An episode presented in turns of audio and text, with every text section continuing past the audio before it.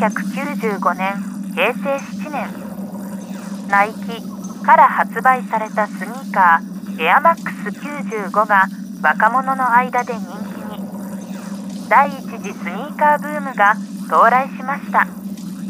品薄状態が続いたためエアマックスを履いた若者が襲撃されるエアマックス狩りという物騒な事件が発生するなど社会問題にまで発展しました。エアマックス狩りをするやつはもちろん立ち悪かったけど実はですねこのエアマックス狩りをしてるやつらを狩ろうとするエアマックスガリガリってやつらがいたんですよね。でこいつら正義感でやってるんですけどエアマックスを狩られてる人を助けるためにうん。でもその正義感が歪んでんすよ。だからエアマックス狩りよりエアマックスガリガリの方がタッチ悪かったんですよね。だから僕はそのエアマックスガリガリを見つけてはエアマックスガリガリの首を絞める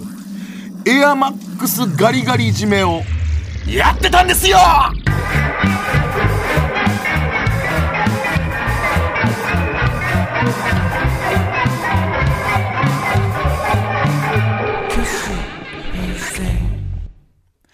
エアマックスガリガリ締めの話の前に、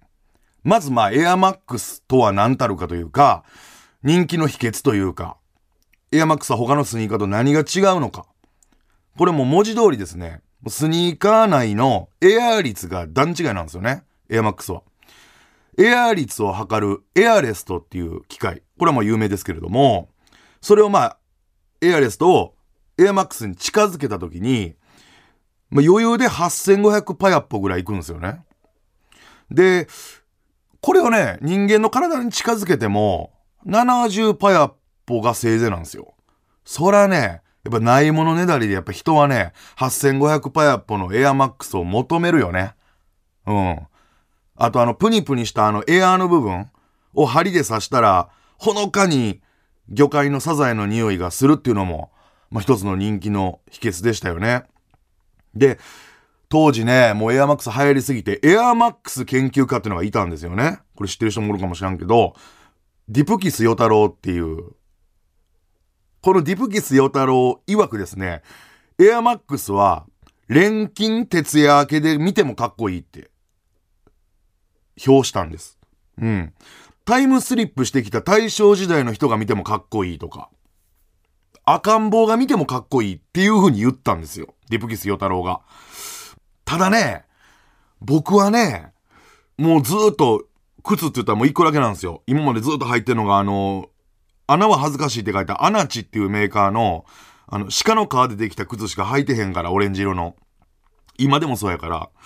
でも俺ね、靴とかスニーカー自体はね、好きやったんよ。好きやって、靴屋で履いてみたりとかして、履けた時に、はけるや、はけるや、はけるやって歌ってたぐらい。それぐらいスニーカーで好きやってんけど、そんな俺が見てもエアマックスって、そこまで魅力的には正直映らなかったんですよね。で、まあ、問題点となってくるエアマックス狩りなわけなんですけど、まあ、エアマックスを履いてる人がまずいる。それを、まあ、エアマックス狩りが見つけて、まあ、強奪しようとすると。で、奪おうとしてるのを見つけたエアマックスガリガリが、エアマックス狩りをやっつけるんですよね。そこまではいいやん。正義感やん。普通の正義感やん。ただ、エアマックスガリガリは、エアマックス履いてた人、いわゆるその、自分が助けた人の、そばを離れなくなるんですよ。一回助けたやんなっていうことで、これからも助けるねっていう、忠誠心を持ち寄るんで、それはもうエアマックスガリガリの、なんかね、組織の元締めみたいなやつがいるんですよ。総括してる元締めみたいなエアマックスガリガリの元締めがいて、それはそういう風にしろと。一生ついていけっていう風に命令してるんですよね。エアマックスガリガリに対して。で、これも正義感なんですよ。で、この時にね、そのやられたエアマックス狩りは、エアマックスガリガリの持ち駒になるんですよね。だから、えー、エアマックス狩りは、エアマックスガリガリの後ろにつく形になるんですよ。だから構図としては、エアマックスを狩られた人が一番前にいて、その次にエアマックスガリガリ。で、一番最後にエアマックスガリっていう、この縦に並んだ3人で一列になって歩くという現象が巻き起こるんですよね。で、エアマックス履いてた人からしたら、まあ、助けられたとは言え、二人もついてきたらただの付きまといなんで、迷惑やから、やめてほしいってなるわけですよ。そこで僕の出番なんですよね。エアマックスガリガリ締めっていうのを僕やってて、先頭の人がエアマックス履いてて、で、三人縦になって一列で歩いてたらもうくぶくりん付きまといエアマックスなんで、それを見つけたら、三人列の真ん中にいるエアマックスガリガリの首を絞めるんですよね。うん。で、完全に落とすんですよ。首絞めて。もう落ちるとこまでやってしまうんですよね。で、それによって付きまといシステムっていうのを解消させるっていうのが僕の使命で、この作業を僕は一人でやってました。途中あの、弟子入り志願のやつとか何か来ましたけど、全部断りました。というのも、俺、売れたかったから、エアマックスガリガリ締めとして売れたかったから、一人で売れたかったから、うん。弟子は取らなかったです。だから売れるために、ちょっとしたキャラクター付けっていうか、小さいラジカセをこう首から下げて、ドゥトクチドゥドゥトクチガリガリ締めドゥトクチドゥドゥトクチガリガリ締め登場っていう音で登場したりとかしてました。売れるためにね。で、なんかこう山梨県出身ですみたいな。普段はそうめんつゆ売り歩いてますみたいなキャラつけたり、意外と病弱でみたいなキャラもちゃんとつけて、まあやってたんですよね。裏設定というか。で、その時僕出会ったのが、あの、草を食べるって書いて、食草さゆりさんっていう、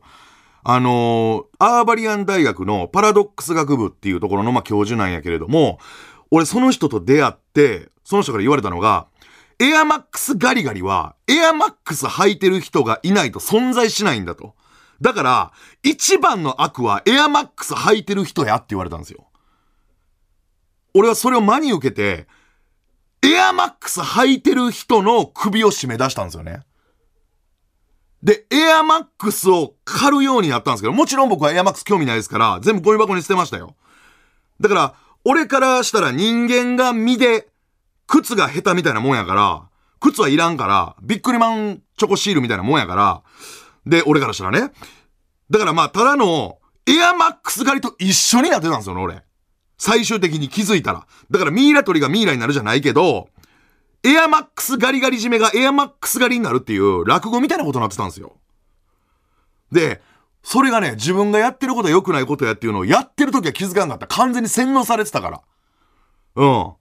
でも、だんだんとですね、これおかしいもんで、エアマックス履いてる人が、俺に首を絞められたいっていう風になってきたんですよ。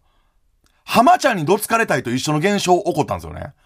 で、俺がだんだん人気になってくるっていうことによって僕は、またエアマックスガリガリ締めとしてのモチベーションを取り戻すんですよ。で、こっからも、やっていこう、頑張っていこうと思った時に、これ皆さんもご存知やけど、エアマックスは大通り専用の靴になっていくんですよね。それで俺も一気に萎えたもん。シュンってしました。あの、僕はね、裏路地とか、ちょっとした小道で活躍して売れたかったんですよ。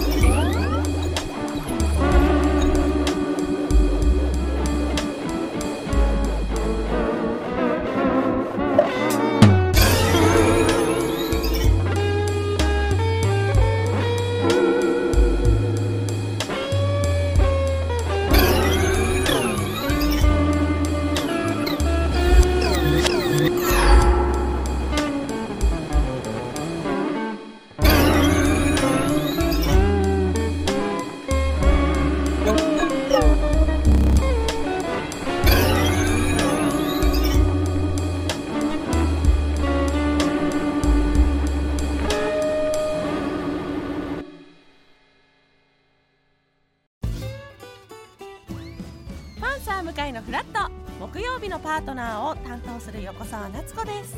バタバタする朝をワクワクする朝に変えられるように頑張ります。パンサー向井のフラットは月曜から木曜朝8時30分から。